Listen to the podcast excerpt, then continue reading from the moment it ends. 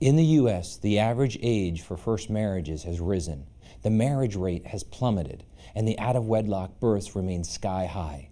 At the same time, the movement to legalize same sex marriage is gaining traction across the nation.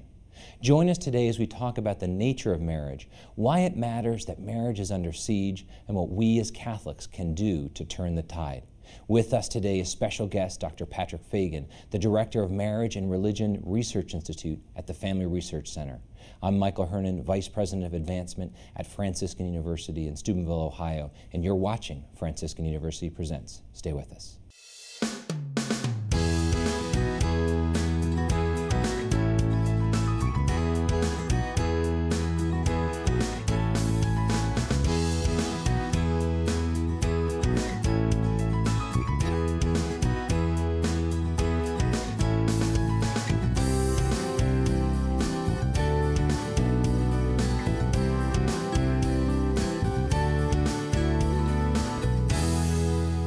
Welcome to Franciscan University Presents. Today we'll be discussing why marriage matters. I'm your host, Michael Hernon, Vice President of Advancement at Franciscan University in Steubenville, Ohio. I'm joined here in our studios uh, by Dr. Regis Martin, Professor of Systematic Theology here at Franciscan University in Steubenville, Ohio and uh, Dr. Scott Hahn, uh, the Father Michael Scanlon Chair in Biblical Theology and the New Evangelization here at Franciscan University in Steubenville, Ohio. And we're joined today with our special guest, Dr. Patrick Fagan. Uh, Pat, you've been a, an analyst in the U.S. Senate. You've been an assistant undersecretary at Health and Human Services on kind of family policy issues. Uh, you've been a senior fellow at the Heritage Foundation, and now you're a fellow and uh, the director of Marriage and Religion uh, Research Institute at Family Research Council. So this is kind of your, your whole topic, uh, really, that you've spent a lot of your life looking at why marriage matters. So for an individual couple, um, when we're, we're, talking about marriage, why does it matter that they get married? Why is a legal commitment uh, matter to us and to them? Well, I think it matters for almost all the human race because most of us desire and are called to express ourselves sexually. That's built into who we are. being human beings. But the only appropriate way to do that is within marriage. If you don't commit yourself to one, you're going to damage yourself, you're definitely going to damage the other, and you will damage, most likely, the offspring, mm. not just for one generation, but for multiple generations out. So the, the sexual is something to be channeled. It's very powerful for good but it's a bit like atomic energy. It's mm also very destructive if not properly channeled. Yeah. Yeah. You know, there's something about the gift of sexuality that often, you know, we, we miss it in our analysis. That, you know, when it comes to eating, drinking, sleeping, these are strictly private things. And of course, sexual love is also. And yet, unlike eating and drinking and sleeping, there's something about sexuality that is ordered to the common good. Yeah. It's, it's, it's not only a private act, it's also a public service in as much as it's opened a new life and raising up the next generation with this kind of interpersonal commitment. I think that has been somewhat overlooked. But what's so interesting about your work, as I find it, is that your statistical analysis in sociological, psychological studies confirms what natural law teaches, as it were. Yeah.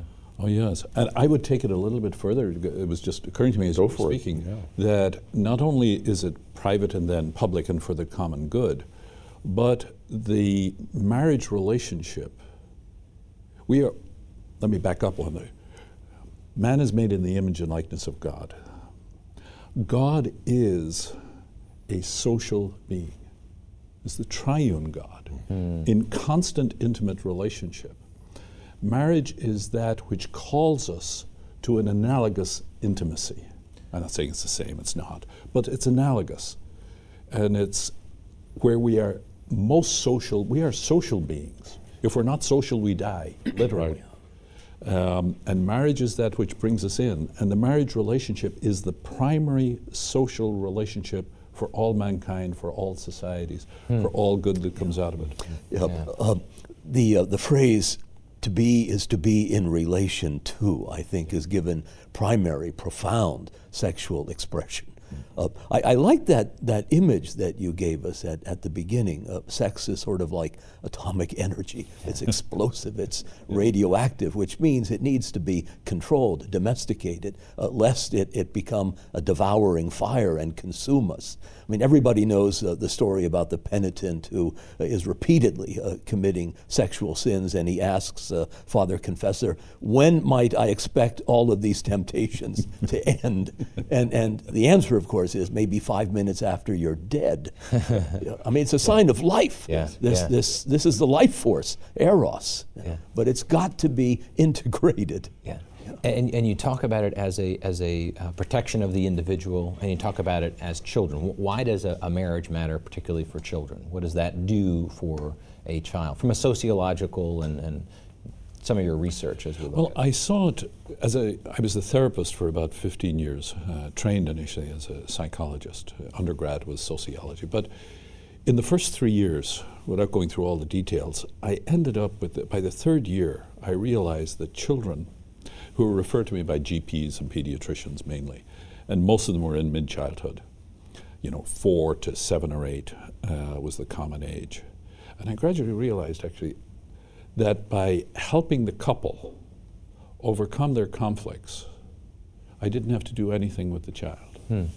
And the way I'd sum it up, actually, the strength of the, the child grows naturally. It's just like seeds in the ground. You give them sunlight and you give them proper water, they grow. Right, right. Kids grow in the love between the parents. That's the natural soil for them. Yes. If the parents love each other and the kids see it, the kids are happy. They're yeah. safe. They know it. they're, yeah. they're, and actually, they're absorbing love just by osmosis. Mm. And, the, and actually, this is one of the fault lines, actually, of male and female, particularly even very good couples. Good Christian Catholic couples can fall into the danger of, once they get married, and I think it could begin, particularly with the wife, that she'll begin to invest in the children more than she should. You can invest as much as you can, but you've got to keep your primary investment with your spouse. Yeah. For your children's sake. Yeah. For your yeah. children's sake. That's right, as well natural, as the marriage. That's the natural habitat. I mean, I, I think. Uh, and for the guy, the default is to right. invest in the job. Uh, yeah. Particularly, actually, if the wife begins to withdraw from him, mm. he will find the consolation in his work. Well, and I think about uh, Father Tyree, uh, university president, often talk about how you know w- we in our society today look for the habitat for the the, the, the red-bellied sapsucker and the, the, the spotted owl. We look for all the proper environment to raise these animals, but we don't think about what's the proper habitat yeah. for a human. Yeah, kind of human ecology. Yeah, uh, I, I, like that insight. It, it it is very shrewd that the children learn how to love uh, by watching their father love uh, their mother. Uh, and mm. that bond is primary and it spills over. Uh, in fact, it, it co creates that life. Uh, it makes and, a family. And all of the other virtues as well. I mean, it's not just the high virtue of love, it's, it's, it's loyalty, it's commitment, it's yeah. self discipline, right. it's self denial. You know, the, um, the interesting thing in the last few minutes has been the, the change of roles because I usually invoke the Trinity as the model for the family, you know, and you would invoke the natural law. And here, here we've changed that. But it reinforces this sense, I believe, that. Uh, you know, you always hear this idea that the government has no business in the bedroom. And, you know, okay, there's a, there, it's obviously true at one level. Of course, we know it's not true at a deeper level because if a murder takes place in the bedroom, or if somebody's doing drugs, selling drugs, whatever, you know, in the bedroom, oh, we can't do anything. It's in the bedroom, you know. Yeah. You uh, know. Government has gone massively into the bedroom with right. massive destruction following it. That's right. And, you know, from a purely pragmatic standpoint, I mean, if you were an agnostic, completely apart from God or the Trinity, I think you would look and see the common sense of what Blessed John Paul once said, and that is the primordial human right that every person has is to be born from the love of your parents and then to be nurtured in that love. Because then and only then are all of the things that are properly human able to truly flower. Mm-hmm, mm-hmm. You know, the right to life and the right to the marriage of the parents are, are unlinked. You cannot unlink them. Right. They go together. And actually, when the child is conceived within a marriage, it's highly protected, and the abortion rate is and pretty steady. The overwhelming, about 80%, this is a very steady statistic, uh, about 80% of abortions take place outside of marriage. Right, right. Yeah. And, and, and what, when we look at um, outside of marriage, what, what are some of the impacts on having a stable marriage? What are some of the things that lead to uh, a real stable marriage then? Well, the impacts of stable marriage are universal. I don't know if they impact foreign policy, though I suspect they would, but on everything domestic, all domestic policy is massively impacted by marriage on every outcome measured. So if you were interested in the United States as a strong country or as a vibrant society, as everybody would for the common good, prime place, marriage. Mm. Comes even before, in the natural order, it comes before faith. I've just said in the natural order, yeah, sure. because the child has to be conceived and born first. And then, as the parents, right. for instance, in, in, for Christian parents, then the child is brought to be baptized.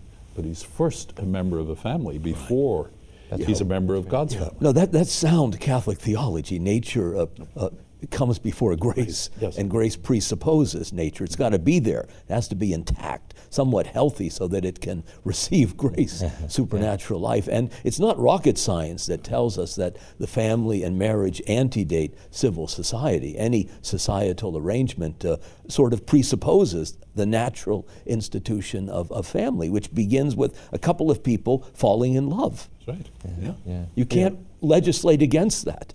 No. At the same time, I think we have to recognize that this, this all began to kind of get disentangled, um, or this, this got to get messed up way back before the 60s. I mean, oh, Chesterton has this line about when you trivialize divorce, you end up trivializing marriage. Right. You know, and so we don't have polygamy, and yet we do serial polygamy. You could have many wives, but only one at a time. You know, and so when these things are being tinkered with, I think that uh, all kinds of forces are set in motion, you know, with respect to contraception, abortion, and then the definition of marriage itself. Yep. It's up for grabs. That's right. Know. Everything's on the table then, and everything's yeah. being chopped up. Yeah, and the it's weirdest divided. thing, the weirdest thing of all, I suppose, ends up being that the traditional definition of marriage is weird. You know, it's strange. I mean, it's, it's almost incomprehensible to young people to restrict people in terms of you know male female relations as though that's the only way.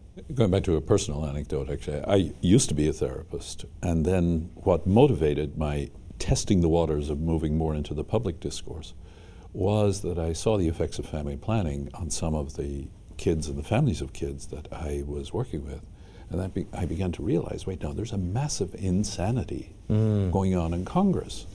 And I'm in the insanity business. I'm a shrink. This is my business. They you made some help. And this there. is the biggest insanity around there. And it li- literally is. We, are ins- we have gone insane mm. on matters sexual. Mm. Right. And we need in the in the real and the cure, destruction is increasing all around us. And, and, the cure is is a strong marriage culture in, in, in our, our society, a sense of. I suspect, and this is I would hand it over to the theologians here.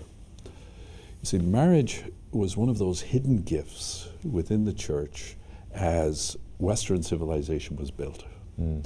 And we didn't realize the phenomenal gift that was empowering and strengthening individuals and societies and communities for centuries and centuries and centuries. And it's only now, with the withdrawal from Christianity, you have a simultaneous withdrawal from Christian sexuality yeah. and from marriage. Yeah. And now we see the massive power that was there, the mm. power that was in that gift. So I suspect the restoration lies deep in the church, and I suspect right at the Eucharist. Yeah. Yeah, I think when, when we lived in a healthier age, marriage is. Uh, were taken for granted. Family life right, was, yeah. was taken as a given, and nobody questioned right. uh, or even explored uh, the beauty of it, uh, the distinctiveness of it. But as, as Yeats reminds us, things reveal themselves passing away. It's with the disappearance of healthy family life that we now find our, ourselves lamenting what we've lost and, and trying to recover a sense of that original uh, inspiration that, that moved God to fashion human beings in families. Yeah. You know, it's only when Jesus elevated marriage to the level of a sacrament of the new law that uh, polygamy and uh, divorce and remarriage and you know all of the concessions that you find in the law of Moses that you know characterized even the patriarchs who, was, who were men of faith you know right. it's only elevating it to the sac- to the level of a sacrament where you receive the power of the Holy Spirit you know, the sacrament doesn't make it easy. It just makes it possible to really be faithful in a lifelong, permanent, fruitful commitment. You know, You know what you reminded me of? There was a great thing in Ireland where there, there was a divorce referendum about 15 years ago. And a lady was interviewed, good Catholic lady, and said, Look, have you ever considered divorce? Her answer divorce? No. Murder? right. Yeah. Well, I think we all know that there is some staggering statistics about marriage. Well, If you could just briefly discuss that just a little bit about what is the state of marriage in the U.S. today. Well, at MARRI, we married MARRI, uh, the institute. We've uh, an index. What proportion of our 17-year-olds at the end of their upbringing are still in an intact married family with mom and dad married? Only 45% of American 17-year-olds are in an intact. Less than half. Less than half. 55 have experienced their parents splitting. And then you go in for the black family, it's an absolute disaster. 16.8 last year. Only 16.8 are with mom it wasn't married. always that way, though. No, in 1941 it was 90% intact for African American for African American families. Oh, that's, Well, that is a catastrophe. Of This is- a monumental proportion and explains most of the difficulties they're going they're in. oh. Well, we have a lot to discuss here on why marriage matters. Stay with us on Franciscan University Presents.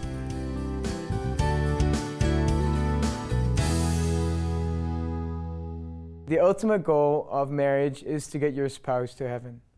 And not just to get yourself to heaven or to live a nice life or to have fun, but really to love her so much, to help her so much in what she's doing, that she will be able to live according to God's will.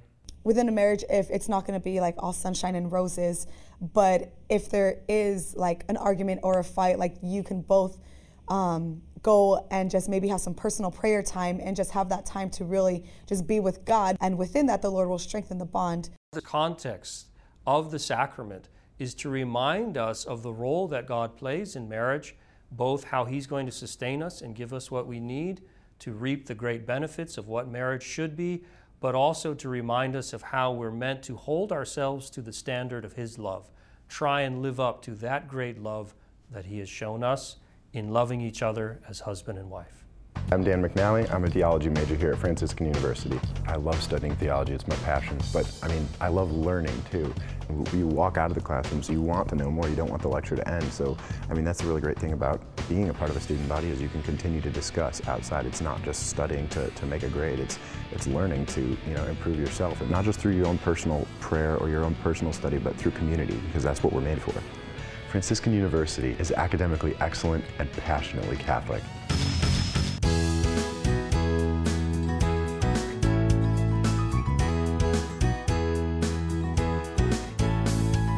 Welcome back to Franciscan University Presents. We've been talking today uh, with Dr. Patrick Fagan about why marriage matters. Right before the break, we talked about some statistics. We talked about um, uh, that there was, is it 45% of 17, uh, those under the age of 17 are still in No, at 17. At 17, they're still in an intact home. Yeah. But then you talked about a staggering statistic.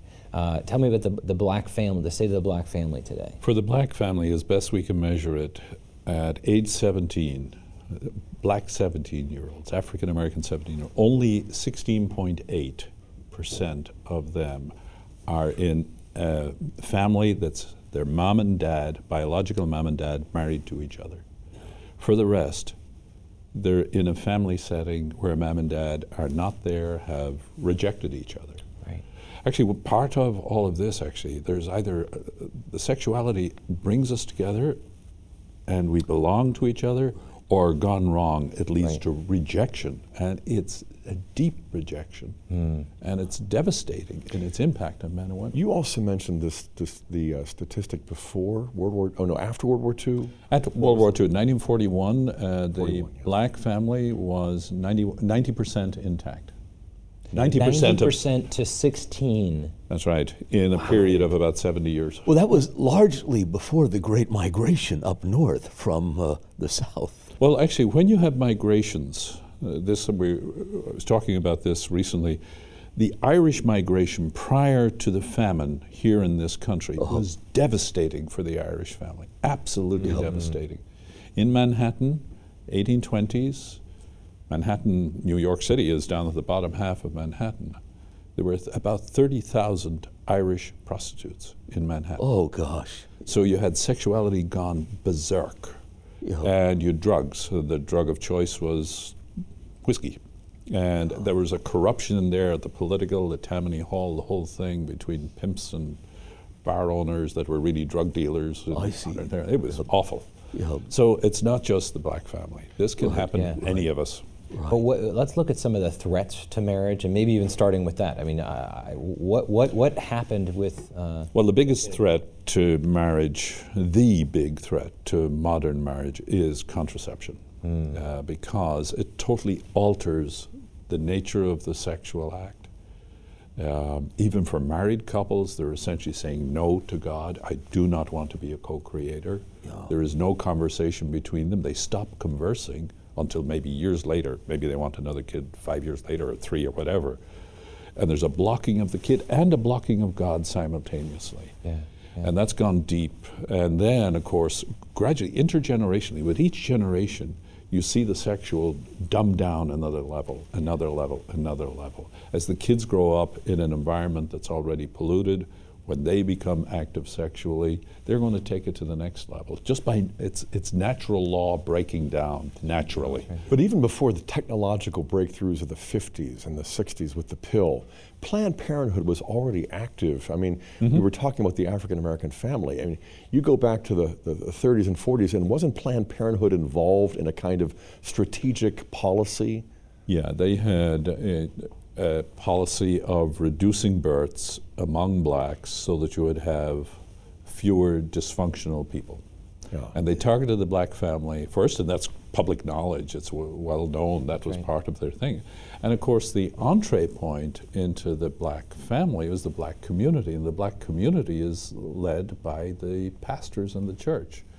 So, you know, well-meaning, I'm quite sure the pastors who got into it were, couldn't foresee and thought, yeah, this is good. This woman has got too many kids and it's leading her into poverty, so let's give her whatever the contraceptive of the time was. So it simultaneously corrupted the black church and the black family. Yeah, yeah, and, and that's where I think the devastation comes in is that they were targeted. There was Yes. this, there was a marketing and money and effort put behind this, but that happened. Um, I think it predates, you know, even Happened in the 30s. Yeah. You could see the fruit of it definitely by the late 40s when the black family begins to break down. And then it accelerates the more this penetrates. And kids raised. There was a similar sexual revolution uh, freely undertaken uh, among Protestant whites. From 1930, you know, by 31, you had this massive sexual revolution. First was the universal rejection of contraception, and then by 31, and thereon, it just spread. and But it's an internal thing. I mean, w- within the Protestant tradition, you have you know this this Caucasian culture, you know, leading themselves into this. But what what, bo- what what bothers me so much is about Margaret Sanger and Planned Parenthood. There's a eugenic philosophy that we want to target this one subculture, African American, precisely because they didn't think that it was really equal. And so let's reduce the family. You know, at a time where the intact family, you say, was like 90 percent. Yeah. Uh, these kind of statistics, these kinds of results, you know, uh, and the strength Would be that illuminating. marriage brings economically, health-wise, education. Education, actually, you look at education today, um, and if you look at the sort of the the black family of the norm is almost a mother-led family without father. Right. Yeah, Right. yeah. And the girls, relative to the boys, are getting stronger and stronger, and the boys are getting weaker and weaker. You see it in the education. but the white family and Hispanic families are in the same situation, maybe a half a block behind. Yeah, the, br- the among whites, the belonging rate at 17, uh, kids in intact families is 52. Hispanic, it's 40. Uh, Asian Americans are the strongest at about 64. But 64 and declining. And even declining. the Asian families. 64 is about the, I don't know if you remember, Daniel Patrick Moynihan back in the Johnson days, his uh, study on the Negro family, raising the alarm. Right. The black family then was as intact as the Asian family is now. which is the strongest today. That's the That, that was a prophetic document when it came out, and it raised a firestorm of, of controversy. Yes. Uh, uh, I- I'm struck by this analysis uh, you have of, uh, of sexual experience, that it brings people together initially. Uh, and with contraceptive uh, lovemaking, there is a separation, a, a sundering. It, it literally shatters the unity uh, among sex, love, and life. Mm-hmm. And, and the results are disintegrating. It, it's sort of a centrifugal movement. Uh, and and it, it can't, we can't help but deplore that because it, it makes life uh, intolerable. Mm. You know, I have a controversial, but I think it's an insight that I've never backed away from and hold to. If you analyze, just think, even ontologically, yeah. what's happening with the contraceptive marital act, sexual union between married husband and wife, it is not that different. It is a bit different because the sex of the two partners are different, but it is ontologically almost the same right. as homosexual right. sexual acts. Yeah. Yeah. It's sterile. I wrote what, it's sterile. Right. The kid is not there. It's there for the pleasure. It's not there for its primary purpose. Right. Yeah. And it's there for the the meaning of sexuality of the husband and wife expressing their love to each other. Sure. But that's vitiated underneath, and essentially they've they've come to agreement between them we will not be co-creators. Right. Yeah. The, right the ontologic of, of that kind of uh, sexual congress uh, is really no different from sodomy, and it's a sanction for it. They're indistinguishable. And I predicted years and years ago that the spread and the drive and everything else for homosexual marriage and for homosexual yeah. stuff will, will come right. because it's all growing out of this right. Corrupted soil. Yeah, right, yeah. right. When you when you look at it, having also been in in government, um, do you believe our government's helping or hindering us in, in really establishing intact or strong no. uh, marriages? Uh, hindering. Two big attacks on marriage. Uh, one, most people have never seen it to be such, was uh, Eisenstadt versus Baird, a Supreme Court decision back in 1972, the year before Roe v. Wade, which had laid out actually most of the thinking that was used then in Roe v. Wade. But that was, decision seemed like it was about contraception. It was the what came out of it was the court granted the political right to singles to purchase and use contraception. Uh-huh. Hmm. What that actually did in a much bigger way was it took sex out of marriage. Right, right. And that was rather than protecting the fundamental institution of society, this was a massive attack. Right. The second big attack, which f- flowed out of that, was family planning, yeah. which is a huge and f- fills the coffers of uh, Planned Parenthood and a lot of the big companies that feed them and you know play off them. But that, um, you just see the fruits of family planning and look at the inner city because the poor are the main recipients of. Uh, I, I, would agree with that. I would say there's a third element, though, that, that, that has to be recognized as part of the judicial and legislative acts of government, and that is pornography. Oh. Yeah. The fact that right. pornography is just simply rampant and that this is a free speech right or the, uh, the definition of how a community can set up standards is so arbitrary yeah. and so fluid that there's no way that you can really protect yourself and even if you could, the internet just completely overwhelms. That's right. And this is about children. This That's is right. about protecting children. But adults also. And, well, of course. We all yes, need protection yeah. on this one. Yeah, yeah, yeah, that's, that's, exactly right. But it, but it, it, destroys marriages, destroys and corrupts children. Uh, yet this is, as you say, going rampant through our culture. We had, just for the viewers, actually, we have a paper on the MARRI website on that where we've synthesized all the research. Mm on the effects of pornography on individuals, couples, marriage, kids. Yeah, because I mean, sexually transmitted diseases pornographic addiction. These things are public health matters, you know, right, and yet they're treated as though they're strictly private matters for the individual. And, and I guess now that we live increasingly in cyberspace, all of all of the distinctions and hierarchies have been leveled. I mean, it used to be that you could well honor community standards in a place like Wichita. It's not Manhattan or San Francisco, but in fact, everything has been sort of uh, emulsified. It, it's right. one yeah. porn-fed public everywhere.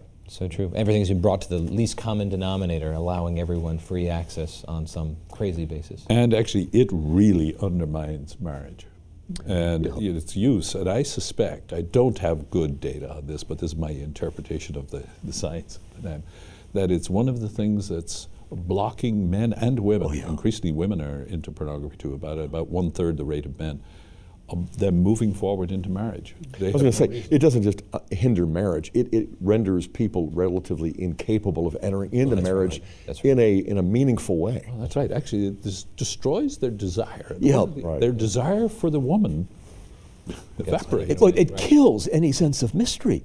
Uh, oh, yeah. I mean, people are reduced to parts in a machine that you sort of lubricate, and, and everybody is reduced to this common desire. Uh, and it's and you objectify the other. She or he is a thing, a boy toy, a girl toy, a mm. commodity. I mean that that that kills glamour, mystery, romance. It's and, no fun. And if, and if we ended the program right now, you might think there's a very dire and pessimistic view, uh, but you'll want to stay with us on the next part when we talk about rebuilding a marriage culture. Stay with us on Franciscan University Presents.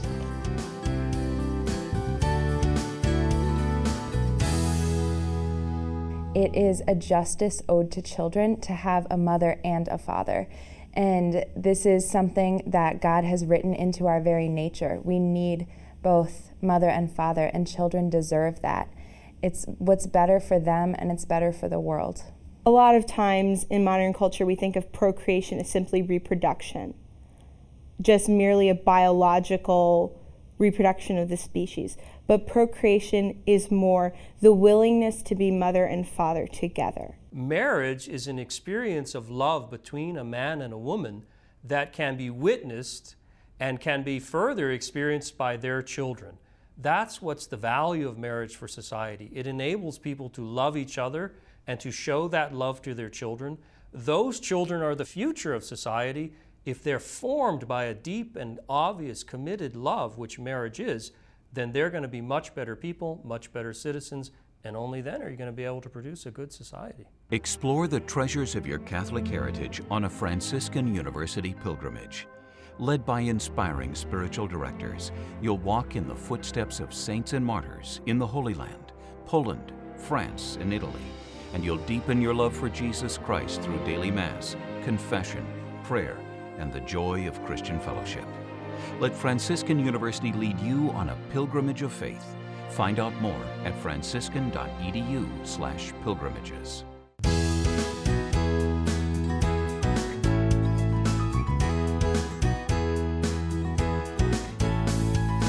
Welcome back to Franciscan University Presents. Uh, this entire program springs forth from the heart of Franciscan University. It's taped right here in our Communication Arts studio. Uh, our students are operating the cameras and the equipment. Uh, myself and Dr. Martin and Dr. Hahn are our uh, staff and faculty here at the university.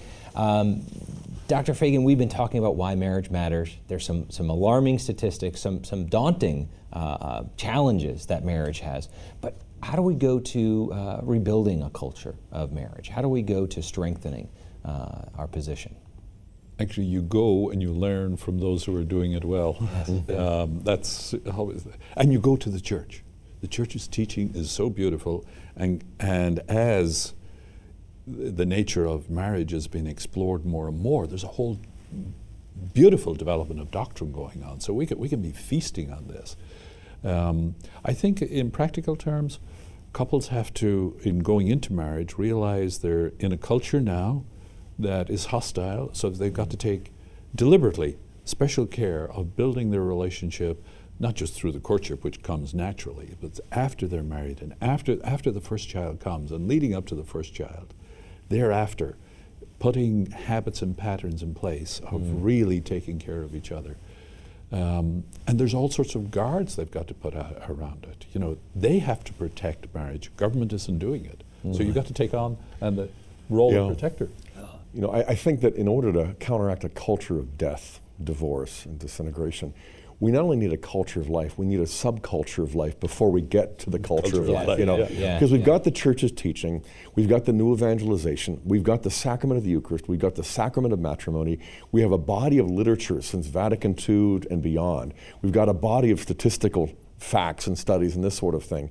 But I think we also need mentors. You know, I, I, think that we need models of marriage and family, and and not just isolated, and not just sort of idealized or glamorized on TV or in some magazine but in communities, you know, where a subculture can thrive. And here, here at Steubenville, Front Royal, Virginia, you know, the Benedictines out in Oklahoma, the, the communities near Thomas Aquinas College, there are many places in the country where Catholic subculture a, a subculture of life and love that's flourishing, you know. And I think we need that sort of thing, but it has to be more deliberate, yep. you know. So the, these aren't just duets or trios getting together, you know. That there has to be a conductor, you know. This is where I think bishops, especially, and and pastors of parishes also can really be encouraged, not just criticized for having failed, but encouraged, you know. Outside the Catholic Church, where there is much less good teaching, there can be some better systems, you know, marriage savers and the mentoring that can take place in individual parishes. And then over a 10 year time, you see a divorce rate that might have been 50 or 60% is completely reversed, where it's down to 10 or 15%. Yeah. We have a lot to learn from our separated brethren because they've learned so much from us That's about right. the covenantal nature of marriage. You just touched on something that I don't think we talked about in our statistics. What is the, some of the statistics on those who are, are in, like, what's the intact when you're religious or whether you're engaged, you know, have minimal sexual or zero sexual weekly mass, you know. Well, the prim- on the human level, the primary one is chastity, mm. which actually begins really with parents raising their kids in modesty at, yes. the, at the first years, which later then becomes the protection of chastity. And then this idea you have of families being close together, being aware of it, building the subculture where they have their kids play with each other um, during mid childhood so that they just grow naturally into good friendships in the teen years. If you try to introduce them in their teens, they're going to say no. Right, it's too late. Yeah. But if they're already friends, it just happens naturally. Um, so Chassa, actually, there's the single most powerful chart I have in all of the social sciences is this one. We looked at women aged 30 to 44, 44 being the end of the fertile years with the data. Among those women, the level of intactness of marriage based on the number of sexual partnerships they've had in their life. Uh-huh. Among those who were totally monogamous, no sexual partner other than their husband, without anything and knowing anything about the men or anything, 80% of them in this age group are in an intact marriage. Yeah. Now, here's the big statistic. With one extra partner, which for most women would have been prior to marriage, it drops from 80 down to 54. Yeah. With two, it drops down to 44. Wow. The so the protection, monogamy, chastity, right, all right. of that, which actually, if you look at the data then another way, those who have the most enjoyable, now this we've got to get out. Talk about positive. Right. Those who have the most orgasmic, the most enjoyable, the most frequent sexual intercourse, monogamous, weekly worshippers of God.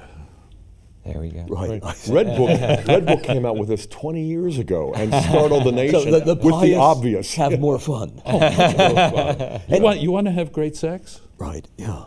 Find a girl who goes to church weekly and marry her, right. or goes to church daily. It'll even be better. That's right. That's right. Well, yeah. so and so what, we, what we're talking about is come to Steubenville and find a spouse. well, what you're talking about really is a way of life, a That's culture. Right. I mean, chastity not as an abstraction or a mere principle in the moral life, the but channeling. a way of life mm. and a personal habit too, because. Right there's nothing like marriage to bring about a personal exodus that draws you out of your so your right. own self enslavement. Right. You know, right. where we're self worshipping wretches. You know, then suddenly we have to serve and sacrifice for others. well, know? and I just have to point out something obvious here that that you're, you're a public public policy analyst, and, and and when we looked at all the statistics, all the government, all the cultural influences, your your first response was let's get back to the basics. Yeah. Let's build the family. Let's look at what the church, what the nature of marriage is, and and it takes this big macro problem and says, this is solvable. We right. can do it in our family. It, it's what Eric community. Gill called a cell of good living yeah. in the mm-hmm. midst of the chaos of our world. You, you have to, you know, start small. You know, small well, is beautiful. That's right. And it's manageable. right. And each one of us have to do that. Yeah. And we have to make sure our kids have the knowledge, right. at least. We can't bend their will, but we can induce them through love. Right. Truth and love, and they'll follow. Huh? You know, Chesterton has a great point that if you live in a vicious age, of a discordant uh, and depraved culture, uh, there is a certain exhilaration in the pursuit of virtue. Uh, it, it, sets you apart. It, it, becomes an adventure. It becomes exciting. You're different. You're eccentric. And, and that makes you attractive. Oh. And there's a kind of joy that others are drawn to. Mm. Exactly. I think this is going to happen like the early Christians when the pagans used to say, Right. see how they love one another. Right, right. that'll, that'll start. It wasn't so much that they had read the creed and said, you know, this is coherent. Uh, it, they had seen communities of Christians living the creed. It was embodied, it was a culture. That's a good way to harness the hormones of adolescence because when teenagers, you know, there's a temptation just simply to go with the flow. You remind them that that's, that's what dead fish do, you know. That's right, that's right. but you can really, you can buck, you can swim against the tide, you can see this Appeal as an to their adventure. sense yeah. of heroism. Well, and, and their sense of, of, of a revolution, a countercultureness. That's that right. Be goes with it. rebellious, That's you know, right. a rebel with a cause. That's as, right. you know, my friend Dion puts it. That's know. right. That's right. And actually, I think that adolescent age, young adolescents, when they become aware of the other, the beauty, the, the guys becoming aware of girls, but immediately, I, I'm sure this is universal, you want to find the girl. Right. The one whom you, and, and that's the great quest.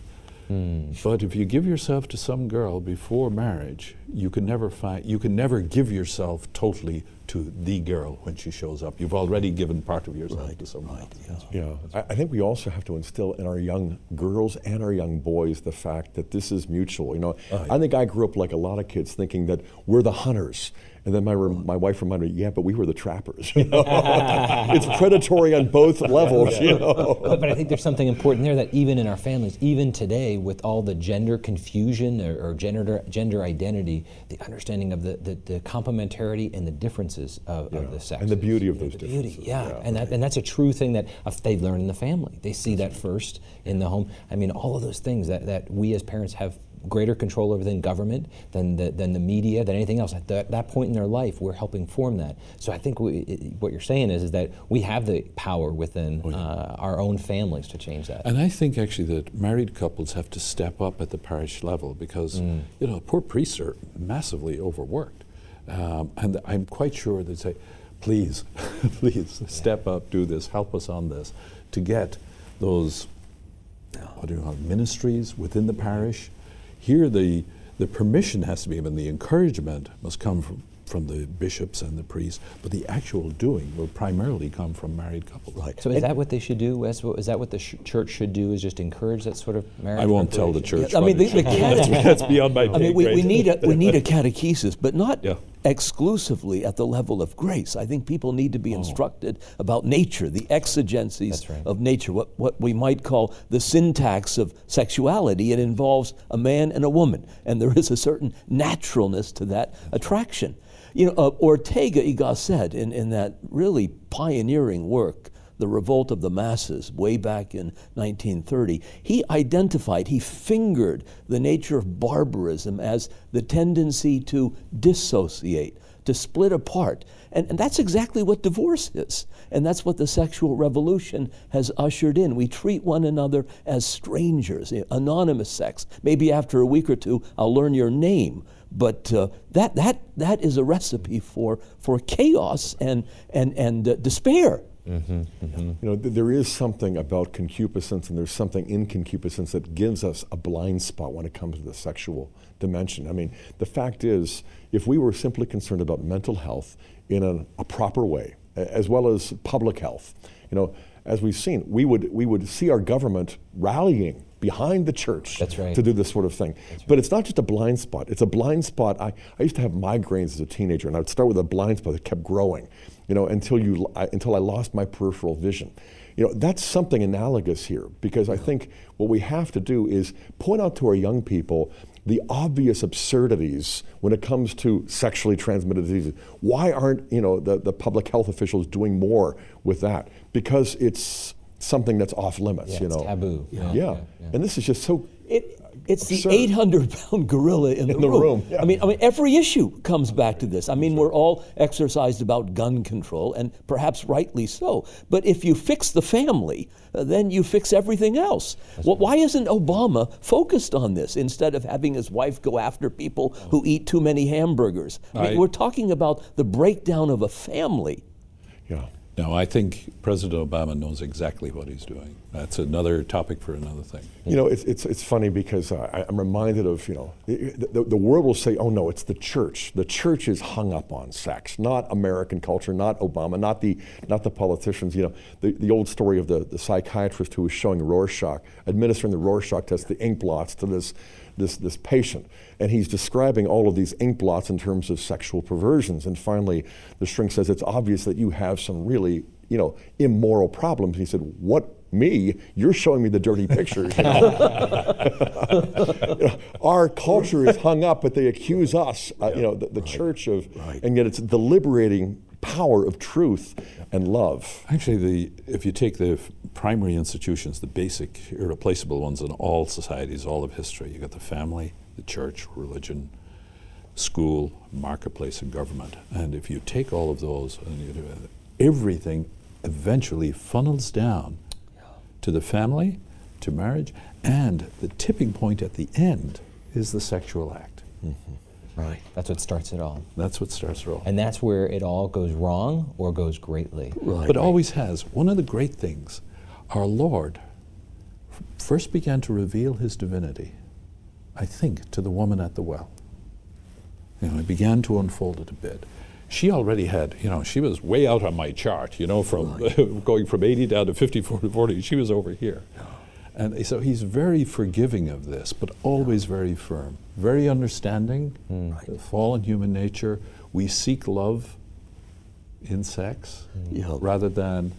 Yeah. That's a good picture, too, because when you look at the Samaritan woman at the well in John 4, who's had five husbands, and compare her to Nicodemus, the Pharisee in John 3, he's still blind, but she's thirsting. Right. You know, and this is where mercy comes in because, you know, we're not looking for people who've never fallen. We're looking for people who will admit that they have and who need mercy and know it and will ask for it.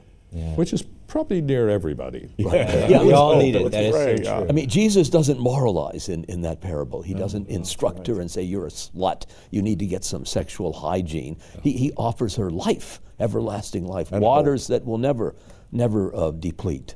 Amen. Well, stay with us for our final segment here on Franciscan University Presents.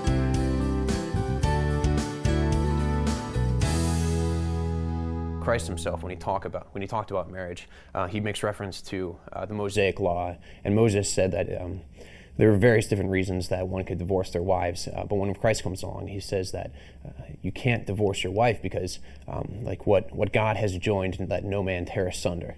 Um, and it says that, that that bond made between man and woman um, through the conjugal act is so um, so penetrating. Uh, it goes through into their souls and it links them. Uh, so it says the two become one, um, and they're united. And through that unity, a new life is brought forth, and that life is a human soul.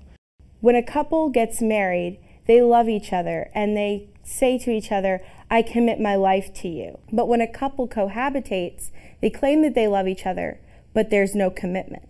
It is so great because it refers to or symbolizes the great love of God for humanity. And so we're going to be enabled with God's grace to do something great, namely have a marriage, but then also point to something greater, namely His love for us. Develop the business and leadership skills you need to get and keep the career of your choice. In an ever challenging job market, an MBA can make all the difference.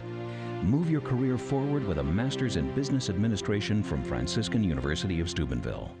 My name is Joseph Krelich. I'm a chemistry major, biology minor here at Franciscan University. I love the atmosphere, just completely centered around the Catholic faith. When I play soccer, when I'm in classes, everything is, has that same Catholic attitude. Myself and a few other chemistry majors had the opportunity to work with top scientists in order to combat neglected diseases. I was able to connect my love for chemistry and also my love for mission work by synthesizing chemical compounds. Franciscan University is academically excellent and passionately Catholic.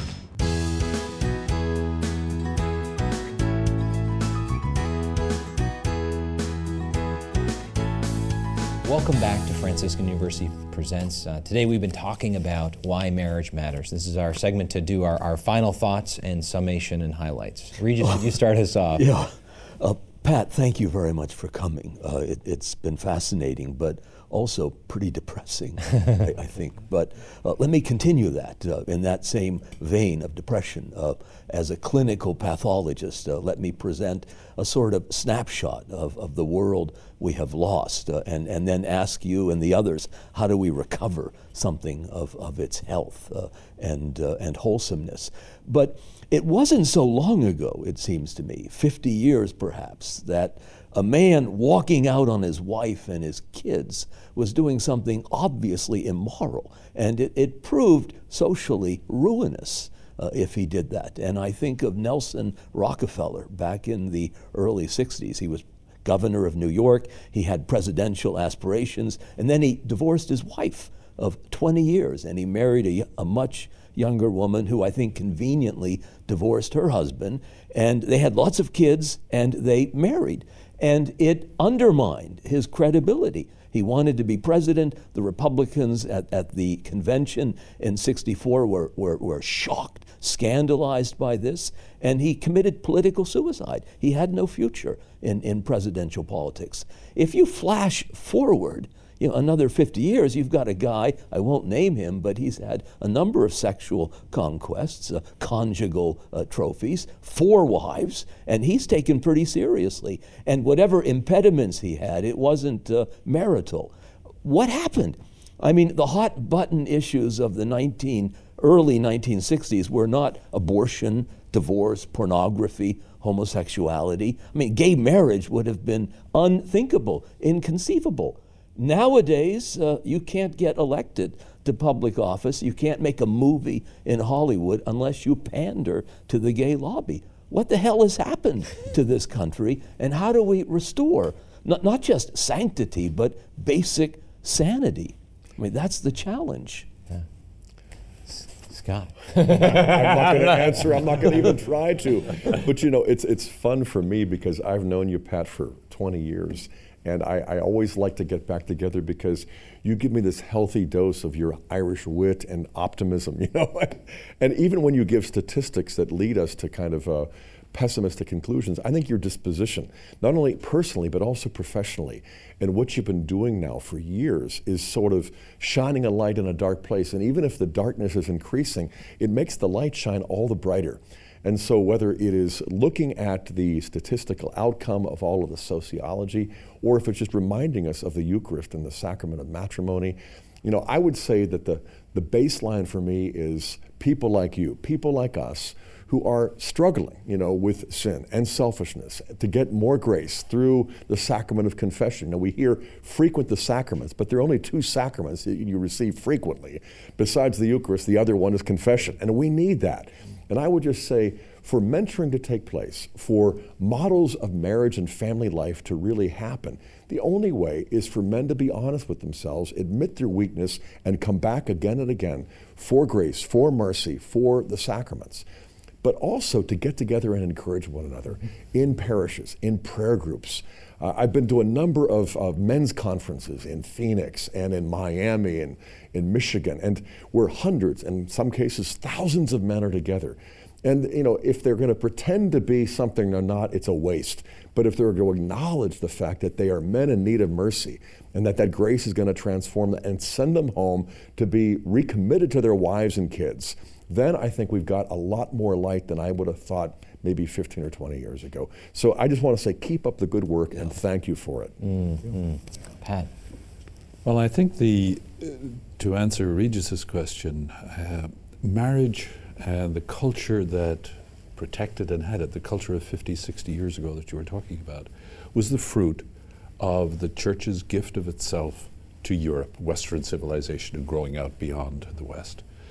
Um, and the rebuilding of such a culture will happen the same way.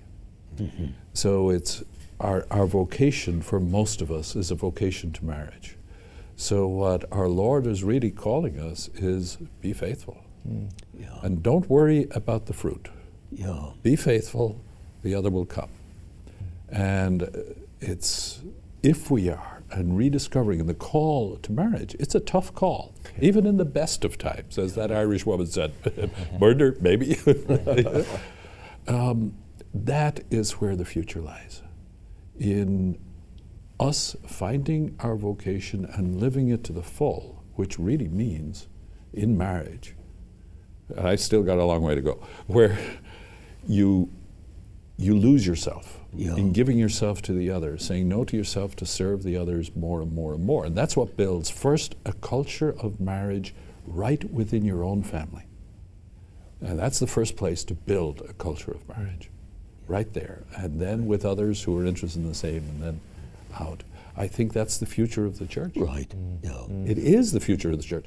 The church actually vocations to the priesthood and the religious life, primarily and overwhelmingly, come out of good marriages. They don't come out of contraceptive marriages, I can right. tell you that for a certainty. Yeah. So the church needs this. Yeah.